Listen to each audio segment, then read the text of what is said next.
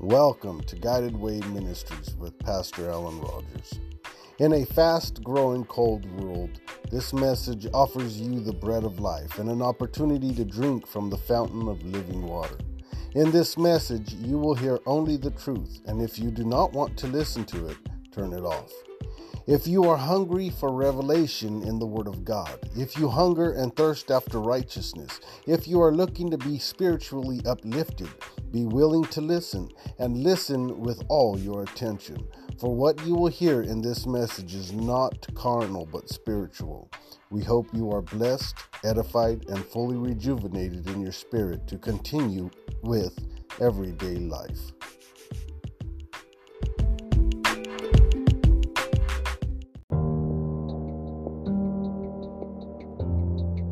I thank God for blessing me to be in the land of the living one more time. I thank God for his many blessings, for his mighty outstretched hand.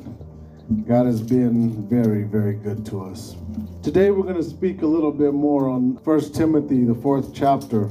We're going to go continue through the first verse. Now I understand and I see more clearly why this was so on me to teach this lesson. God is getting ready to move bigger and bigger in this church. But in order for God to move, you have to be ready to move with Him. Because when God begins to walk somewhere, He wants us to follow. And if we're not going to follow, then he's, He can't lead us. Because you cannot lead somebody that will not follow. But when He begins to move and we are ready to move with Him, the Bible said that the presence of the Lord in a fashion of a cloud would stand by the t- door of the tabernacle, and the children of Israel, they wouldn't move. They would stay there because they had something to learn. There was something that needed to be done. They had to stay in a certain place for a certain time every so often. But then God would move, and when He would begin to move in this cloudy pillar by day, the children of Israel would follow. And they would go whether it was by day or by night. But when God moves, you have to be ready to follow. You have to be ready to get up and move too. Because when he says move and we, we say start to say like they told Jesus, let me go and bid my family farewell first. It's not about that. When he wants to move, you got to be ready to move. Another one said, let me go and bury my father. He said, let the dead bury the dead. You need to follow me. When God gets ready to move, we all have to be ready to move.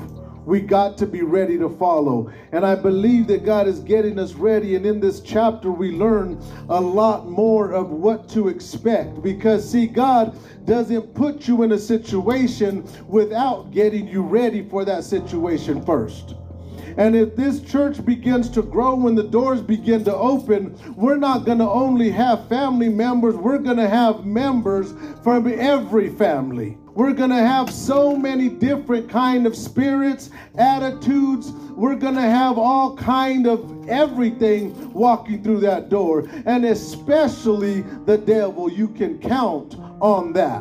Because when the sons of God went to present themselves before God, Satan came also. So when we begin to preach and the power of God begins to move, you can believe and rest assured that the devil will be there also. But in this chapter, we will learn how to distinguish more and more of what comes from God and what comes from the devil and how to ignore what we're supposed to ignore and to cleave to what we're supposed to cleave to.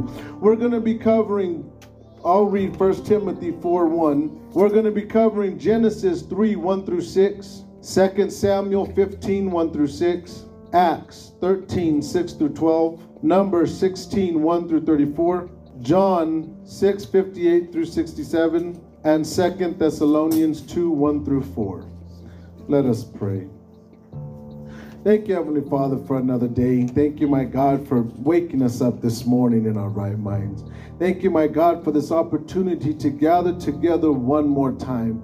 My Father, let everything that I say today come from you and not from myself. My God, you be the one that preached to us today. You be the one that feeds us today, my God. Don't let the flesh have any kind of say so or control, but bless every heart to listen spiritually today, my God. Lord, let this seed seed be planted upon good ground, and let us bring forth a hundredfold. In Jesus' name we pray. Amen. In 1 Timothy chapter 4, it says, Now the Spirit speaketh expressly that in the latter times some shall depart from the truth, giving heed to seducing spirits and doctrines of devils, speaking lies in hypocrisy, having their conscience sneered with a hot iron, forbidding to marry and commanding to abstain from meats which God has created to be received with thanksgiving to them which believe and know the truth. That every creature of God is good and nothing to be refused. It is if it be received with thanksgiving. For it is sanctified by the word of God and by prayer. If thou put the brethren in remembrance of these things, thou shalt be a good minister of Jesus Christ, nourished up in the words of faith and of the good doctrine whereunto thou hast attained. We're going to back up a little bit. It says, Now the Spirit speaketh expressly that in the latter times, the word latter means final, latter end, last of all. So, first of all, God created Adam. And then Adam ate of the tree of knowledge of good and evil, and death came into the world, and death reigned from Adam all the way up until Moses. Death was the one that reigned over the entire world. It was death. But then when God created Moses and brought up Moses, he gave Moses the law. Then the law and the prophets, they reigned until Jesus. But after Jesus, there is nothing else. After Jesus died and rose again for you and I, there is nothing else. That is the last step that is going to do. And what did Jesus say when he was on the cross? It is finished. The work had been finished. The, the uh, preparation for us to be able to go to God was done. The way of the tree of life and for us to get to it was over with. We now had a way to the tree of life. We now had a right to the tree of life. It was done and over with. All the work had been completed. But people just don't believe. They don't believe on the Son of Jesus, of Son of God, whom God sent. And that's what makes it look like it's not finished because of the turmoil and the agony and the pain that is still going on, all because of unbelief, not because it's not finished. Once you believe on the Lord Jesus Christ, everything becomes new. So then it will be finished for you too. You can find rest for your souls if you take his yoke on you. Your work in this world and the labor in sin is done with when you have Jesus. He says, In the latter times, many shall fall short. Why? Because people they hear about Jesus, and even from the beginning, the tree of life wasn't appealing. It didn't look good. It wasn't some tree to be desired, but the tree of knowledge of good and evil, that was a tree to be desired. That was a tree that was so enticing, so good looking. It looked healthy, it looked fruitful. It looked like if you eat it, you will be like God. But the tree of life didn't look that way. Although they were both in the midst of the garden, nobody paid no attention to the tree of life. And Adam was there for a very long time before, well, I won't say a very long time, but Adam was there long enough to name all the animals, long enough for God to give him a wife, long enough for him to tell her the commandment that God gave him, and yet he never ate of the tree of life. It was, to me, it reminded me of one of those trees that you're like, ah, but the apple looks good. The watermelon looks good. All these fruits look so good, but the tree of life it wasn't appealing. It was almost kind of like, well, if there's nothing else, then we'll eat of that tree. But it didn't look appealing. But what happened to the tree of life? We're going to go to Genesis 3 1 through 6. Now the serpent was more subtle than any beast of the field, which the Lord God had made. And he said unto the woman, Ye hath God said, Ye shall not eat of every tree of the garden. And the woman said unto the serpent, We may eat of the fruit of the trees of the garden, but of the fruit of the trees which is in the midst of the garden, God had said, Ye shall not eat of it, neither shall ye touch it, lest ye die. And the serpent said unto the woman, Ye shall not surely die, for God doeth know that in the day ye eat thereof, then your eyes shall be opened and ye shall be as gods, knowing good and evil. And when the woman saw that the tree was good for food, and that it was pleasant to the eyes, and a tree to be desired to make one wise, she took of the tree thereof and did eat, and gave also unto her husband with her, and he did eat. Now, what happens even today is the Bible says that God rested on the seventh day from all his work that he had made. And he placed Adam in this Garden of Eden, and all the work was done, all the work was finished. And Adam was in this Garden of Eden, in the paradise of God. Everything that he needed at his fingertips, everything was perfect. God had finished all the work that he was going to do for Adam, and Adam was enjoying life. But when the devil came in and got Eve's attention, made her begin to wonder in curiosity is God really telling the truth? Because the serpent just said that I wouldn't die. See, Jesus came and he hung on the cross and he said, It is finished. But then the devil comes in our hearts and makes us begin to wonder, Is this really the old path? Do you really have to be this strict? If you're not that strict, you're not gonna surely die. You don't have to follow the Bible that precise because God does know that we are flesh and we are blood and we're not perfect and we can't be perfect. He does know that. So if you don't strain this heart, it is okay, but it is not okay. Jesus said, Straight is the gate and narrow is the way, and few there be that find it. Because Jesus said, It is finished. God had said, It is finished. I've done with all of my work. The same way the devil tempted Eve is the exact same thing he's doing today, just in spirituality, because every tree out there is okay for us to eat. Some might be poisonous, and that's up to you to eat it, but everything is fine. It's not a matter of sin. It's a matter of our own health. But in spirituality, it is the tree of knowledge of good and evil, life and death. The devil's doing the same thing that he did to Eve, just in spirituality now. The Bible says that in the latter times, some shall depart. Depart means to remove, instigate, to revolt. In the latter days, there's going to be instigators, there's going to be people that will go to the church just to start problems. They will go to the church and point out everything they think is wrong and how it should not be and how things should change. The Bible says they will instigate to revolt.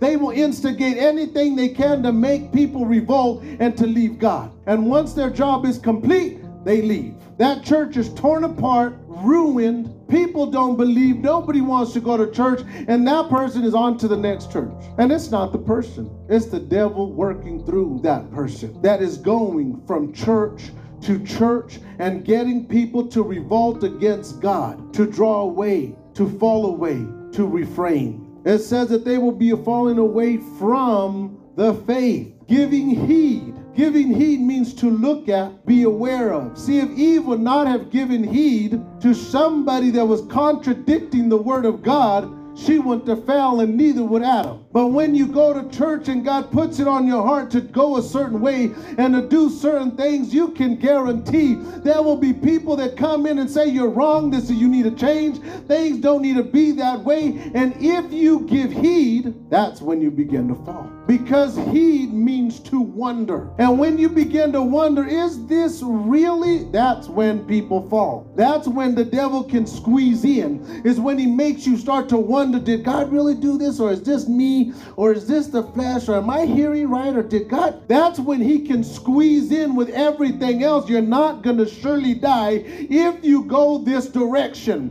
But if you don't give heed, if you don't pay attention, if you don't regard what he is saying, and you stay steadfast, knowing that this is the word of God and it says it. I believe it, I will do it. He cannot make you wonder. When Daniel, he prayed, and the devil wanted him to not get his prayer so bad, He went to fight with Michael the, the archangel just to stop Daniel from getting his prayer request. But Daniel didn't let that regard nothing. He didn't regard as taking too long. He didn't give heed to maybe God didn't answer. He didn't even think about maybe I prayed the wrong prayer. He stayed steadfast. The Bible says with prayer, fasting, and supplication, he didn't let the devil tell him he was wrong because he knew his God. The Bible says that the people that do wickedly, the devil can tempt them, the devil can capture them, the devil can do whatever he wants, entice them, move them. But the ones that know their God won't be moved. They won't be persuaded. They will not budge. They will not move. It means to hold the mind when the devil begins to give you thoughts of uncleanness or any kind of thoughts that are contrary to the word of God, if you hold that mindset, he can get in. That's why the Bible says to bring down every thought that boasts itself against God and put it into captivity. Because if you hold that thought for too long, it begins to bring forth. And when it begins to bring forth, you begin to act on it. And when you act on it, your repercussions is death because you let that thought begin to grow. So we can't hold on to the thought. It says to pay attention to. Don't pay attention to what the devil has to say. When God tells you, if he tells you to fast and the devil says, well, you could fast, that is true, but not today because you have this and this and this. Don't pay attention to all of that. Because God didn't tell you to fast tomorrow, He said today. So if you don't fast today, then tomorrow it doesn't count because you were disobedient today. Don't let the devil fill your mind up of why you shouldn't obey God. When God tells you to do something, don't let the devil tell you the, uh, the, reasons you shouldn't. Start telling him the reasons you should. I fell short to that so many times, but God began to open my eyes. When the devil tells you why you shouldn't, you need to tell him why you should. Well, fast today, why I can because I got bills to pay. But the reason I should is because Jesus is the only one that can pay my bills. So if I go to Jesus first, he'll take care of the bills later. We need to begin to fight back with telling the devil why we should, basically telling ourselves why we should. Don't listen to why we shouldn't. Means pay attention to, being cautious about. You know, sometimes people can walk into the church with an innocent mind. But the devil says, Look at the way they're dressed. They don't even serve God. They're not supposed to do that. And that person was so innocent coming over here trying to find God. You have no idea if that person was home saying, Lord, I don't want to do this. Help me to change. And they see a church and they feel the presence of God in that church and they go to the church and the devil right away in your ear, look at that person. And now you're aware of it. Now you can't pray the same. Now you can't think the same because you're thinking about this person. You, we don't need to do that. We need to stay focused on God, no matter how they look, how they dress, how they act. The only time that we don't do it is if we read the Word of God. And it says, don't be, don't be with those people, don't spend time with them, don't eat with them. Then, if they are going according to this, then we follow this. If it's not, don't let the devil be all up in there. Jesus didn't come for the saved people, he came for the sinners. He came for the lost. Look at Jesus, and if we're going to say that we love like Jesus, we need to act like Jesus. See, Jesus, it's so fascinating when Jesus was walking this earth because he had love what we're supposed to have. His love was beyond love. He said, No man has greater love than this, that a man will lay down his life for his friend. If we're going to say that we love like him, let's love like him all the way. So when Jesus was here, they came and they brought this lady to him and they said, We caught this lady in the very act. Jesus didn't say, No, you didn't, or, or where is the dude? You know, you can't just bring one. And he didn't even argue. He didn't say, you know, woman, you really shouldn't have done that. The law says that you are not supposed to commit adultery, and this is punishable by. He didn't do none of that. He acted like he didn't even hear. And when they were accusing her and threw her at his feet, he just began to write on the ground. And I could imagine the Bible don't say what he wrote, but it does say when they were convicted for their own selves, they began to walk away one at a time. I could imagine Jesus probably writing, Where is the dude? Why did you only bring one? Didn't you do the same thing last night? Didn't you go and cheat that person the other day? Didn't you go and kill so and so that just got on your nerves? Didn't you lie yesterday? And when they would go up and read what they did, can't cast a stone. We're just as guilty as she is. And when they were all gone, Jesus said, Neither do I condemn you. Go He didn't condemn her either. He's not trying to condemn us. But then look at what he did. He walked right into the temple, and the people that were supposed to know good. They were the ones that were the priests and the Levites, supposed to know the promises of God and the power of God, acting like they're goody two shoes and oh, I got God. I'm filled full of the Holy Ghost. I'm a child of the King. And they were selling in the temple. Jesus didn't say, You know what? I forgive you. No, no, no, no. He went right over there and made him a scourge. You are not doing this in my father's house. You are not doing this in my father's house. He whipped them out of the temple. The scribes and the Pharisees, supposed to be the leaders of the people, supposed to know God, he didn't talk to them with love and compassion. He said, You fools, you blind leaders of the blind, you hypocrites. Because when you know to do something and you're just not doing it, Jesus doesn't deal with that. He don't like that. But if you don't know and you're falling and you're one of those sheep that are crying, he that's who he came for. Not the ones that know better but just don't do it. He didn't come for those. He actually came to rebuke them. And he did. And he rebuked them. And he tells us in the scriptures if you see somebody doing something, rebuke them sharply in front of everybody so that they will stop. Because you're supposed to be an example. So when we love like Jesus loves, we rebuke those that need to be rebuked. We shun those that need to be shunned. But we don't do that to the world. They don't know God. We welcome them in, but we don't follow their deeds. We still have to be strict in following God 100%. And they're supposed to follow us, not us follow them. The Bible says that we're to pay attention to, apply yourself to, to take him, to consider. That is all what it means to give heed. Don't let the devil make you start wondering and considering. Did I hear from the Lord? If you know you did right, if you know you've been giving your life to God, if you know He's talked to you in times past, if what He has told you has come to pass, why all of a sudden one day He didn't tell you? That doesn't make any sense. So when the devil starts saying, I don't think the Lord told you that. Are you sure God said don't don't start giving into that? Yes, he did, and if he didn't, he'll correct me. And if he didn't tell you, somebody will tell you, you know, hey, that's not really right. But don't let the devil get in there. Don't let him get in your emotions. Don't let him. It says that they will take heed to seducing spirits. Seducing spirits is roving as a trap. Roving means to go from one place to another place,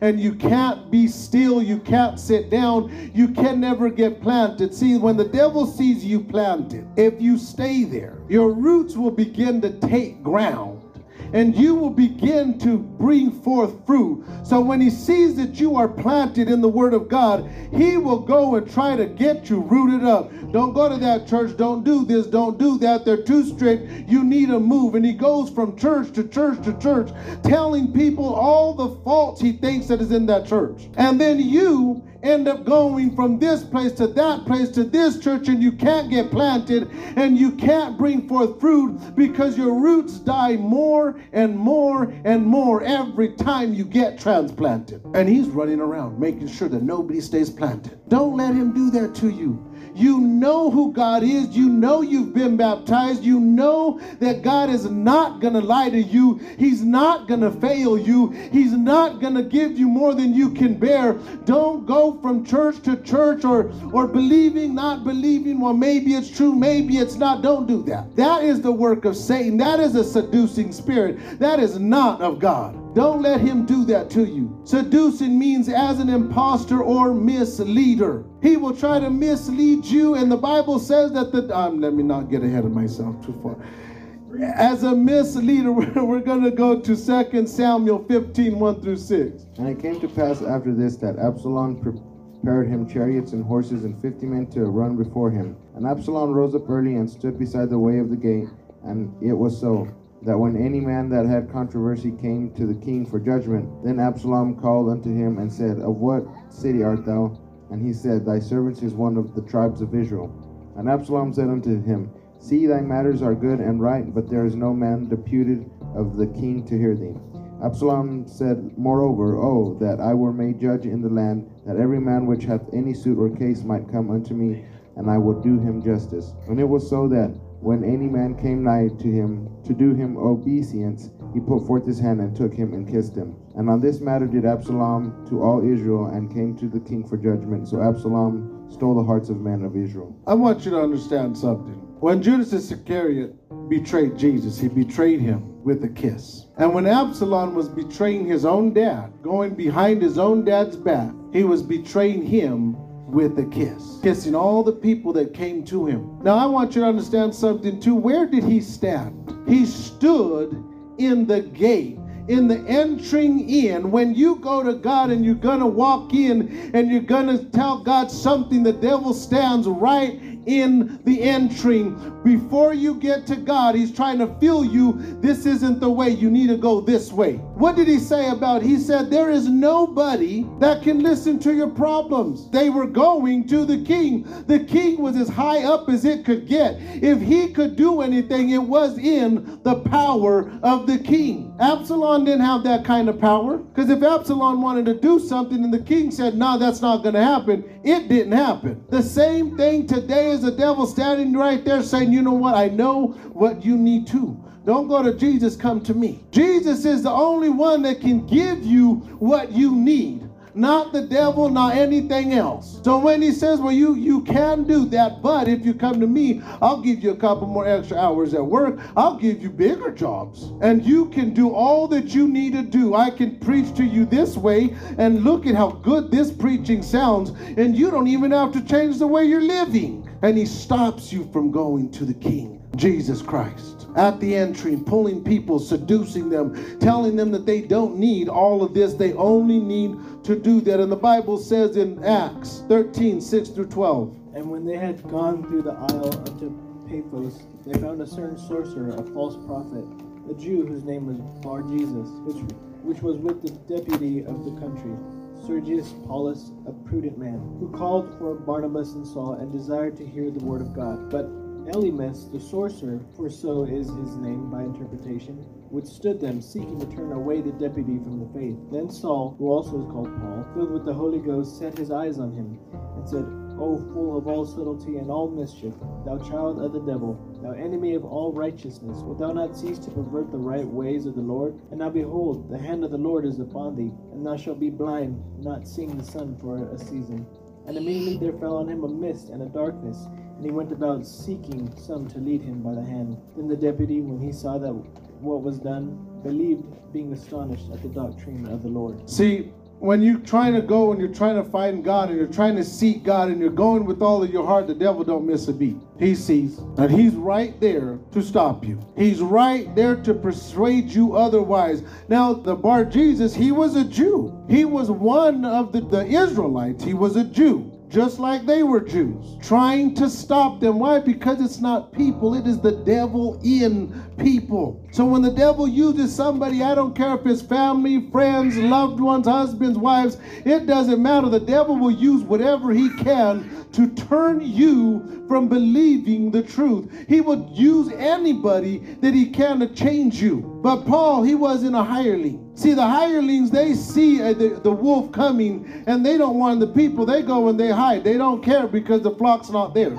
But Paul wasn't a hireling. He was with stern rebuke, thou child of the devil. You don't do this to God's people. He stood in the way. You don't do that. If you're a pastor, a minister, and you see the devil coming in, you're not supposed to let them take the flock. You're supposed to stand up boldly and say, Not going to happen. You can't take the flock. That stays there. These are Jesus' people. You can't let them take the flock. You cannot, or else God classifies you as a hireling. And if he sees you letting his flock get taken, he will move you out of the way because he's not going to let his children get taken. So if you can't do it or won't do it, He'll find somebody that will. So don't let the devil come and try to persuade you to turn you. We're going to Numbers 16. 1 through 34. Now Korah, the son of Izhar, the son of Kohath, the son of Levi, and Dathan, and Abiram, and the sons of Eliab, and On, the son of Peleth, the sons of Reuben, took men. And they rose up before Moses with certain of the children of Israel, 250 princes of the assembly, famous in the congregation, men of renown. And they gathered themselves together against Moses and against Aaron, and said unto them, Ye take too much upon you, seeing all the congregation are holy, every one of them, and the Lord is among them. Wherefore then lift ye up yourselves above the congregation of the Lord. And when Moses heard it, he fell upon his face. And he said unto Korah and unto all his company, saying, Even tomorrow the Lord will show who are his, and who is holy, and will cause them to come near unto him. Even him who he hath chosen will he cause to come near unto him. This do, take you censers, Korah and all his company, and put fire therein, and put incense in them before the Lord tomorrow. And it shall be that the man who, whom the Lord doth choose, he shall be holy. Ye take too much upon you, ye sons of Levi. And Moses said unto Korah, Hear, I pray you, ye sons of Levi, seemeth it but a small thing unto you, that the God of Israel hath separated you from the congregation of Israel, to bring you near to himself, to do the service of the tabernacle of the Lord, and to stand before the congregation to minister unto them. And he hath brought thee near to him, and all thy brethren, the sons of Levi, with thee, and seek ye the priesthood also, for which cause both thou and all thy company are gathered together against the Lord. And what is Aaron that ye murmur against him? And Moses sent to call Dathan and Abiram, the sons of Eliab, which said, We will not come up. So just a little re a little to get you guys to follow where I'm going because this may seem like I done went off in the left field, but I I didn't. God chose Moses to lead the children of Israel out of Egypt. He could have chose there were 600,000 footmen that came out of there. He could have chose anybody, but he chose Moses. It's not up to who we choose, it's up to who God chooses. We could look on the outward appearance of man and when Jesus did let them choose a king, they were really happy because their king Saul was the taller than everybody. He was handsome, he was strong looking, he was a head and a shoulder taller than everybody. And then when God said, "Okay, well I got a king," and they had all the other sons passed by, they didn't want to choose David because David was ruddy, little, and they were like, "Well, this is all the good guys." And he said, No, there has to be one more. Because Jesus didn't pick none of these. And while David, but you know, he's over there with the sheep and he's the youngest. God said, Don't look on the outward appearance, look on the heart. So then God chose Moses and he got Moses to lead the people of Israel out of the land of Egypt. But then God began to bless the children of Israel. Just like he does today, he sets you up a pastor, a bishop, a deacon, and you start going and he begins to bless the congregation and he starts moving in the church. And then guess what? The devil begins to come in and say, you know what? That guy's taking, he's acting like he's all that. He's acting like he's this, and God is with everybody. God talks to you, God talks to you, and then you begin to say, Yeah, God does talk to me. So if God talks to me,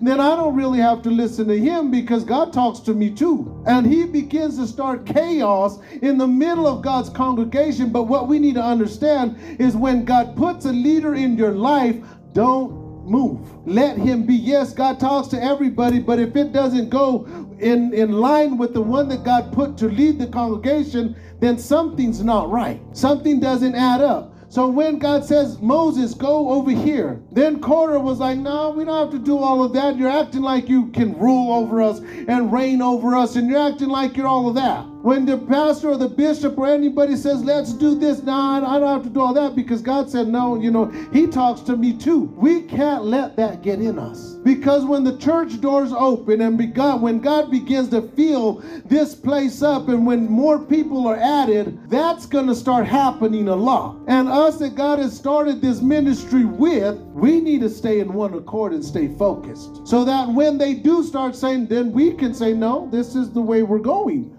This is what we're going to do. This is how we're going to do it. And why? Because Alan's not up there being Alan. God put him there. And it says in another scripture when they tell you, when the pastors tell you to do something, do it so that they can do their job with joy and it won't be hard. Like for instance, I believe that God is the one that made Mary the, the song leader. Now when she says, let's get up and praise the Lord, Look, there's only a couple of us. Let's just, we, we don't really need to get up and praise the Lord like that. It makes her job hard. It makes her job way harder because nobody wants to cooperate. Let us sing this song. Yeah, you know what? That song doesn't really go for today. You know, that it makes it harder. It can make her start thinking, well, is God really telling me what to play? Is He really telling me what songs to sing? Because nobody else wants to sing them. So, am I really listening to the voice of God? We're not supposed to make her feel like that. When she says, Let's sing this song, we're supposed to say, Then let's sing it. It doesn't sound good, it doesn't make any sense, but let's do this. Because if God told her, that song is going to be perfect. It's going to work just great. When Assistant Pastor Eric gets up here and he says, let's do this or that, we're supposed to listen. Man, dude, look, you're just this, this, and that. That's not what attitude we're supposed to have.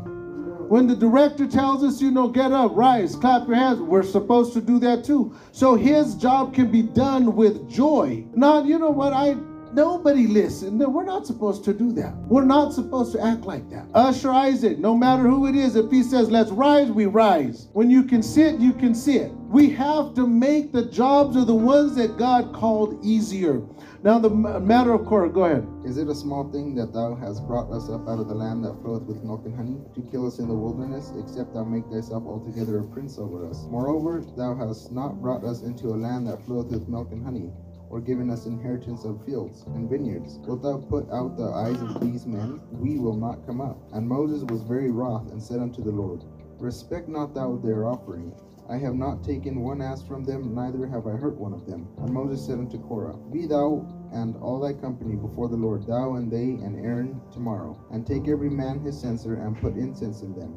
And bring ye before the Lord every man his censer, two hundred and fifty censers, thou also and Aaron each of you his censer. And they took every man his censer, and put fire in them, and laid incense thereon, and stood in the door of the tabernacle of the congregation with Moses and Aaron. And Korah gathered all the congregation against them unto the door of the tabernacle of the congregation. And the glory of the Lord appeared unto all the congregation. And the Lord spake unto Moses and unto Aaron, saying, Separate yourselves from among this congregation, that I may consume them in a moment. So now you got all the children of Israel. You got Korah, and he's he's stirring up. I mean, he is he's talking a lot of people. These Moses and Aaron are doing too much. Didn't even bring us into the land that they said. See, they're saying our past was more successful than what you promised to give us. We were in a land flowing with milk and honey when we were slaves.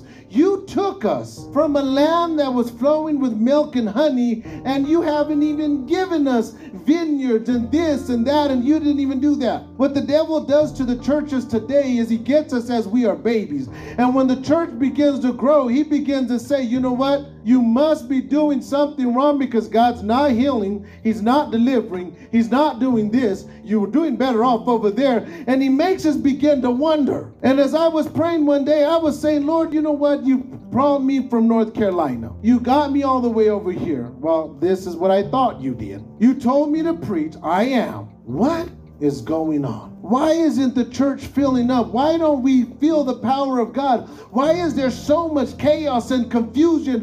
What am I doing that is wrong? Because for a while we couldn't get along no matter what it seemed like. We were just, I mean, it was bad for a minute. I mean, we were sticking together, but it was a lot of division. And I was like, Lord, what's going on? What's this about? But in the matter of Korah, that's what he did before they can make it to their promised land. Because once they make it to their promised land to see how good God really is, I got to get them to stop. Because once they taste, I won't be able to change their minds. Once they eat that big grape that they could barely hold, I'm not going to be able to satisfy them with this little tiny sour grape anymore. Once they get to the promised land, I don't have a fighting chance. So I need to stop them before they get there. So Korah's going and he's saying, you know, you didn't even bring us into the land that you promised us. You you you didn't even do that.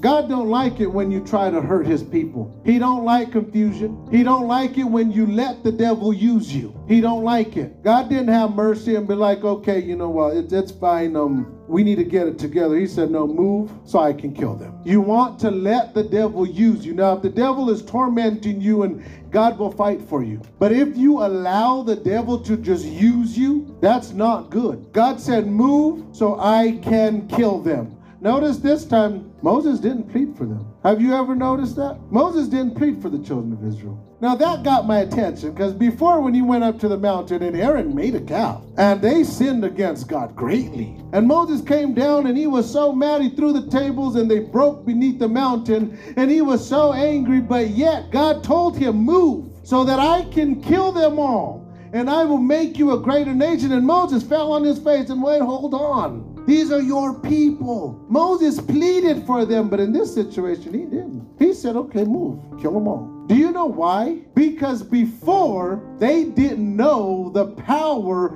of God like they did here. See, before they were a babe, they were getting to know who God was.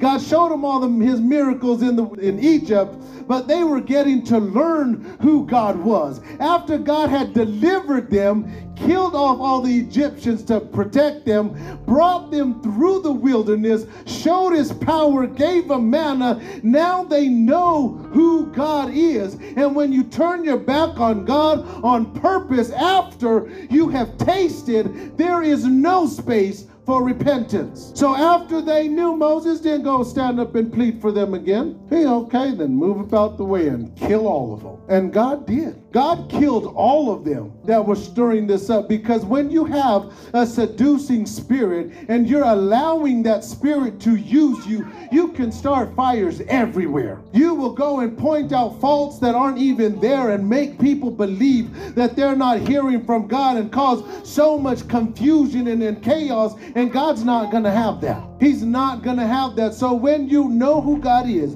and you've already tasted the goodness of the Lord, don't let the devil use you. Because God may not have mercy if you let the devil just use you. Continue. Verse 22. And they fell upon their faces and said, O God, the God of the spirits of all flesh, shall one man sin, and wilt thou be wroth with all the congregation? And the Lord spake unto Moses, saying, Speak unto the congregation, saying, Get you up from about the tabernacle of Korah, Dathan, and Abiram. And Moses rose up and went unto Dathan and unto and Abiram, and the elders of Israel followed him. And he spake unto the congregation, saying, Depart, I pray you, from the tents of these wicked men, and touch nothing of theirs, lest ye be consumed in all their sins. So they got up from the tabernacle of Korah, Dathan, and Abiram on every side. And Dathan and Abiram came out, and stood in the door of their tents, and their wives, and their sons, and their little children. And Moses said, Hereby ye shall know that the Lord hath sent me to do all these works, for I have not done them my own mind. If these men die the common death of all men, or if they be visited after the visitation of all men, then the Lord hath not sent me. But if the Lord make a new thing, and the earth open her mouth and swallow them up, and all that appertain unto them, and they go down quick into the pit, then ye shall understand that these men have provoked the Lord. And it came to pass, as he made an end of speaking all these words, that the ground clave asunder that was under them. And the earth opened her mouth and swallowed them up, and their houses, and all the men that appertained unto Korah, and all their gods. They and all their they and all that appertained to them went down alive into the pit, and the earth closed upon them, and they perished from among the congregation. And all Israel that were round about them fled at the cry of them, for they said, Lest the earth swallow us up also. When God gets tired, he makes an end. He puts a stop to whoever's trying to cause confusion. And he doesn't want us to allow confusion in the church. So we can't let that happen.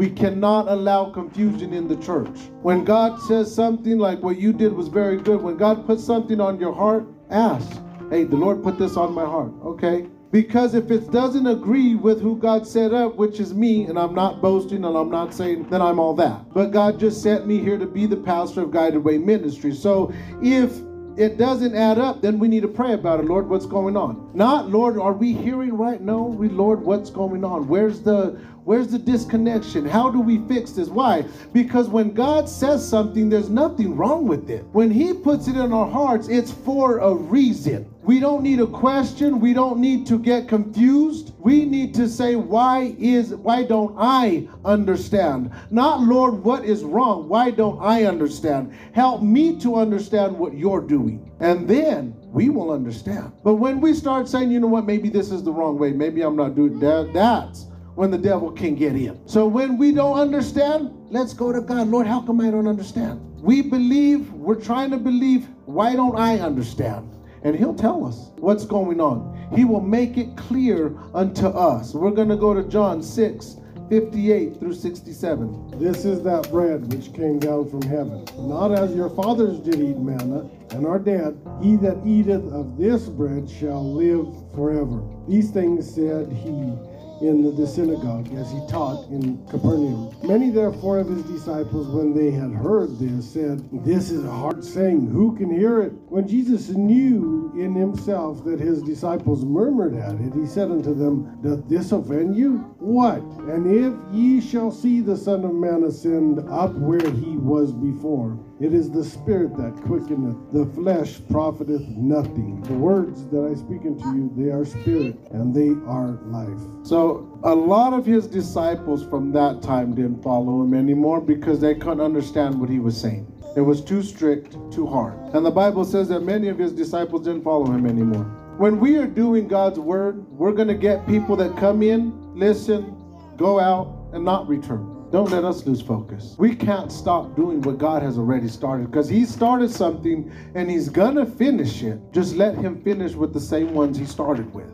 Don't let Him move us because we didn't go. So if we see the church packed one Sunday and we see us the next Sunday, don't be discouraged. Keep on going because one day Jesus had a lot, and He's the one that ordained all of His disciples. He gave them power over all unclean spirits, He gave them power to heal all manner of sicknesses and diseases. You could read in another scripture that they all came back rejoicing that even the devils were subject unto them. But then when He told them more of the truth, they left. They ignored all the miracles that God wrought through their own hands. And instead of inquiring, Lord, help us to understand, they rather forget it. That's too much. So if we have a full house one Sunday and three people the next Sunday, I'm going to preach as if I still had the same full house. We're going to sing as though we had the same full house. We're going to enjoy the Lord as if though it was the same amount of people because the angels are still listening. The Bible said you are surrounded with a great cloud of witnesses, and I don't want them to say, you know what, God, He only preaches if he has a hundred people, but if He don't, He don't do anything. I don't want them to say that. I want God to hear me preach, whether there's one person, zero people, or a thousand. I want Him to hear me with the same enthusiasm and the same happiness as always, because they will fall away. We're going to go to the last one, Second Thessalonians 2 1 through 4.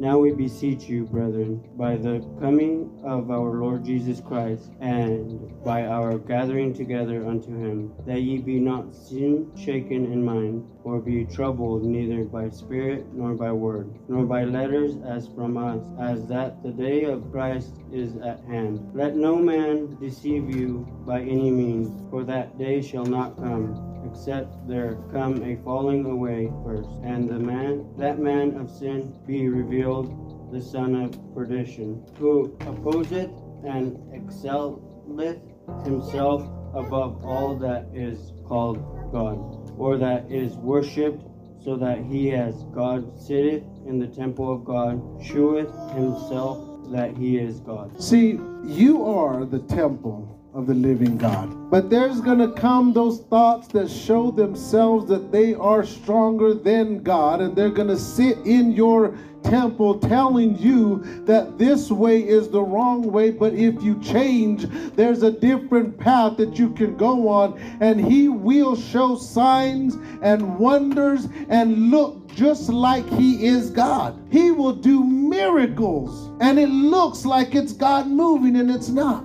And if you don't know who God is, you'll fall for it. Oh, well, this is a miracle. It came from God, and it didn't come from God. And all He did was sweep you up and take you off the right path acting like he was God. The Bible says he shows himself that he is God. That's how much power God gave him. But the only beautiful thing that we have is the Bible says, My sheep hear my voice. So when he does signs and he does wonders, we can remember remember Jacob and Esau when Isaac said, You sound like Jacob, but you feel like Esau. So we need to have, when we are close to God, we have that same sense, that same feeling. When the devil does big miracles, you look like God, but you sound like Satan. So I'm not going to follow these miracles that you just try to show me. We need to know the sound of God. And he says, My sheep hear my voice. So no matter what the devil comes in this church and tries to do, we need to know when it's from God and when it's not from God. Just because it looks one way doesn't mean it sounds the same way because the devil will never sound like God. And if we know his voice, we won't be persuaded. We won't fall. Those that know their God, mommy used to say she knew when daddy walked in just by his footsteps. She knew her husband. When we know our God, I'm like, you move like him, but that ain't him. You're acting like him, but that ain't him. We will know the difference. So we need to keep strong, keep our minds. And though it says that before Jesus comes, there's going to be a great falling away. People are going to leave. People are going to deny the truth. People are going to turn. He said that few will be that find it. Let us be in that number of the few. I don't care if we rejoice with a thousand people next Sunday and then it's us. We're going to do the same rejoicing. We're going to do the same rejoicing because they're going to fall away. That is in the Bible. That is written. They're going to fall away. Not that we've done something wrong, not that we're going down the wrong path, but that's what the Bible says. They're going to fall away. So we are going to have church and stay and they want to come, they can come, they can rejoice with us. And if they don't want to show back up again, I will continue to serve the Lord with the same happiness as though the church was packed. Because they want to fall away, I feel so sorry for them. But I'm not going to fall away because you want to fall away. I will try to reach out and help you, but I'm not going to stop to help you. If you wanted me to grab your hand and we run together, then by all means, let's do it, and I won't let go. But if you want me to stop so you can wallow and vomit, I'm not doing that number because I can't stop. I have to keep it moving. We all have to keep on running. Let's pull each other out of the fire. Let's help the ones that need help, but let us not stop to help somebody. The Bible says to reach in there and pull them out of the fire, hating even the spot of unrighteousness. And I paraphrase that really big, but it's very close to saying that. So we need to pull people out of the fire, not sit in the fire with them. So if we have a full house today for a couple weeks, and then back to the same little us, we enjoy the company we had, we enjoy the company we have. May God add a blessing to the reading of His Word. We're going to open the altar if anyone has any prayer. God has been so good to each and every one of us. And I want it to be when the saints go marching in, I want us to be in that number. When he says, Few there be that shall find it, I want us to be in that number of the few that find it. And we can be, and we will be. Thank you, Jesus. Thank you, my God, for another day. Thank you, my God, for this opportunity. Thank you, my God, for blessing us to be in the land of the living one more time. My Father, you said, Now the Spirit speaketh expressly. My Father, bless us to pay full attention to what was spoken today, to pay full attention to that whole chapter, my God, that we will not give heed to seducing spirits, uh, that if it is not of you, we will not follow. That when the devil tries to bring, chaos, confusion, misunderstanding uh, in this church, my God, that we will cling to your promises, that we will cling to knowing your voice, my God, that we will not be persuaded, we will not move, because you are not the author of confusion. You are a God of peace, of perfect love, of a sound mind. And I thank you, my God. You said, Let the mind that is in Christ also be in you. My God, we are asking that you let that mind be in us, that we will mind the same thing, uh, that we will follow the same rule, that we will live the same way in the mighty name of Jesus. Lord, don't let it be uh, that the devil walks in this place uh, and starts confusion uh, because we are more than conquerors uh, through faith in Jesus. My Father, keep us united. Keep us in one accord, my God. Don't let it be that we change. Don't let it be that we go astray.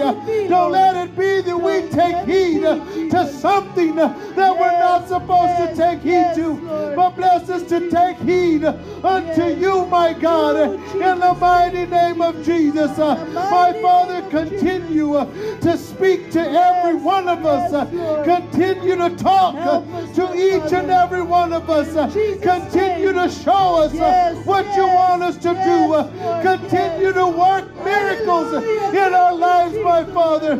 Thank you, my God, for the miracles that you have done. Uh, Thank you, my God, for setting us free. Uh, Thank you, my God, for these opportunities. Uh, Thank you, my Father God, for being so gracious unto us, Lord. My Father, we are asking, oh Lord God, that you will continue uh, to pour out your Spirit upon each and every one of us, my God. That your Spirit, oh Lord God, will fill this temple, oh Lord God, in the mighty name of Jesus. uh, That this temple uh, won't have room for anything but you, my God. That our minds uh, will be only occupied with you, my God. in the wonderful, mighty name of Jesus. My God, for you are worthy to be praised. So worthy, so worthy. My Father, our hands belong to you. Uh, Our feet belong to you. Our minds belong to you. Our soul, uh, our strength, uh, in the name of Jesus. Our voices belong to you. Our feet belong to you, my God. Yes, Lord, Lord. From the crown of our head to the soles of our feet, we belong to you. Both body, spirit, and soul belongs to you. You fill them, my God, with your precious spirit, oh Lord God, that there will not be any room for any negativity, my God, that there won't be room for doubt. There won't be room, my God, but only for you, oh Lord God. My Father, remember Javi, oh Lord God. My God, in the name of Jesus, Lord God, open his eyes that he may see. Give him wisdom and understanding. Give him power in the name of Jesus. Give him the strength to stand, the patience to endure to the end, my God. My Father, begin, oh Lord God, to keep on showing him that you are there, you care, you love him, you are calling him, and my God, his interest is in your mind. In the name of Jesus. Lord, begin, oh Lord God, to show him more and more every day that you want him, that you have died for him, that you have blessed him, that everything he has came from you, my God. Thank you, Jesus. My Father, bless him in his business. Bless his hands. Bless his feet. bless his voice. touch his eyes. Touch his ears. In the mighty name of Jesus. Lord, begin to mold the heart of him in the name of Jesus. Yes, Lord, yes. Lord God, circumcise his heart, oh Lord God, Thank you, Jesus. in Jesus' wonderful name. My God, we come before you, oh Lord God. We're asking that you will touch Mark, oh Lord God, and that you will heal him in the mighty name of Jesus. Not for our goodness, but for thy great name's sake, that you will heal him from the crown of his head to the soles of his yes, feet. yes. In the mighty name the of Jesus. Mighty name My Father, Jesus. take away all sickness uh, in. Jesus' wonderful name uh, Jesus. Not for our goodness, but for thy great name's sake. uh, Yes, yes. In Jesus' name. Jesus' name. Jesus' My Father, remember all the children, oh Lord God. Lord, yes, Lord. Lord God, protect their hearts and their Yes, minds. Yes, Lord. Protect all of our hearts and our Yes, minds, oh Lord God. Jesus' name. Lord God, protect them when they go to school. Yes, Lord. protect them when they're in the Yes, stores. Protect them when they go play. Protect them from evil that it may not grieve us, oh Lord God. Jesus, thank you, Jesus. Guard their hearts and their minds, oh Lord God. Don't let the tree of knowledge of good and evil Oh, look so good until they desire to eat it. Oh, But let the tree of life look so good till they desire to Oh, eat Jesus, of the tree of life, my God. Yes. Lord. Yes. Lord, let us all have a hung- hunger and a thirst for righteousness. Yes, let us all hunger more.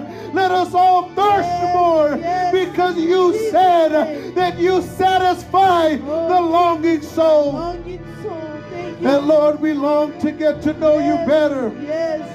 We long to understand you more, God. Yes, Lord. Yes. We long to eat at your table. Jesus.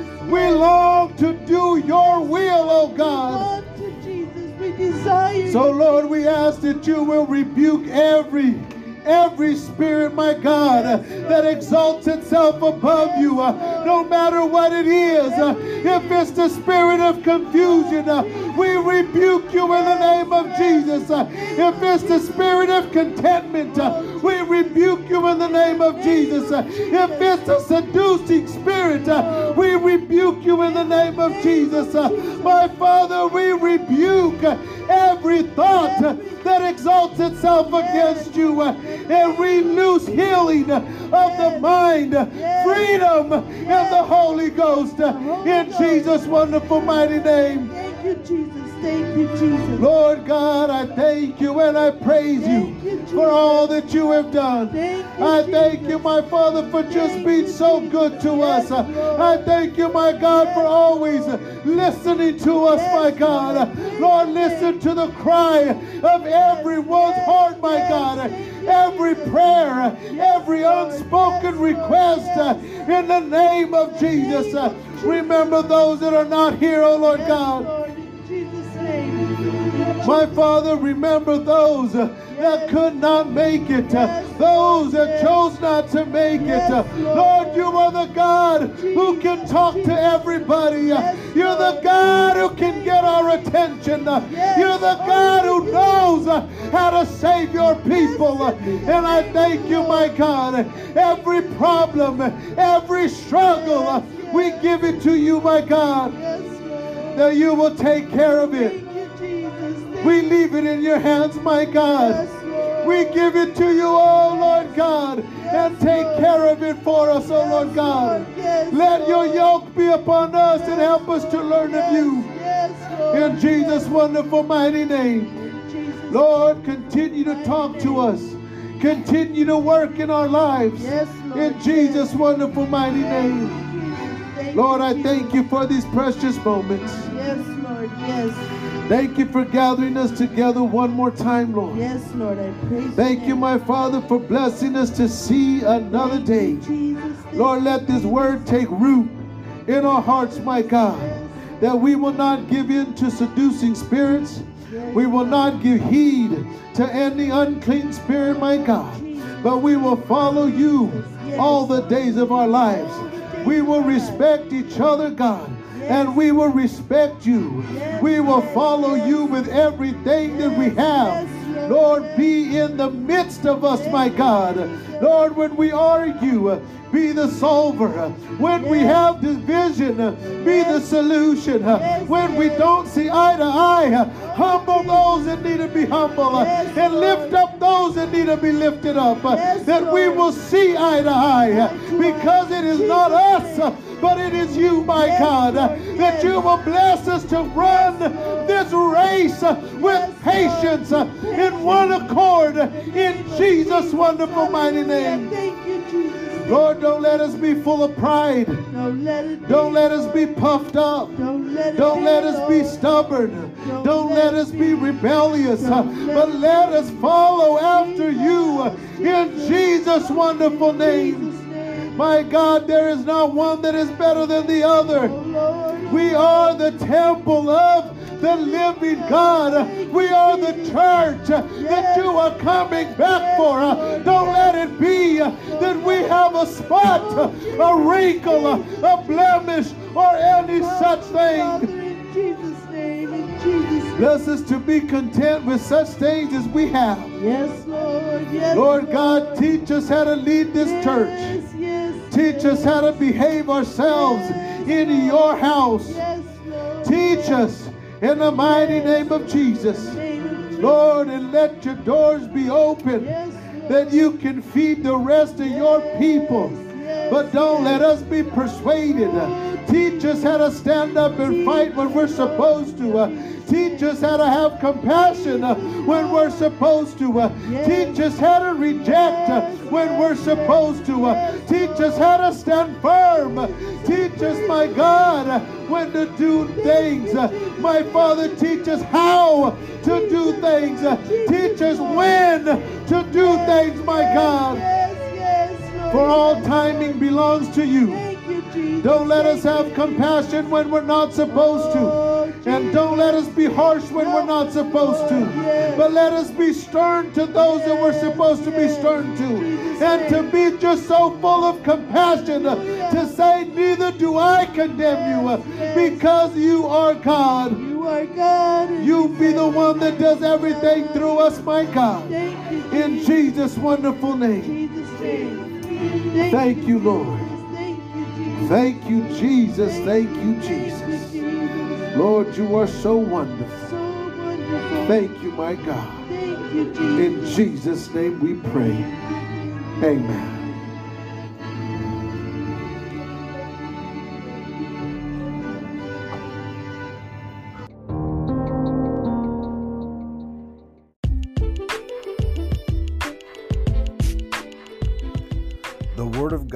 You have heard and received with an open heart. To live it out actively with all of your being will yield you a bountiful return. Thank you for listening to this message, as I hope it has been a blessing to you. Our goal is to show you the path of life and an opportunity of a lifetime. It is Christ's love and support that makes this opportunity possible. Please visit Guided Way Ministries online for more products, partnership, or to join. Visit us on Anchor to become a listener supporter. May God bless you, may He keep you, may He shine His face always upon you, and may He forever keep you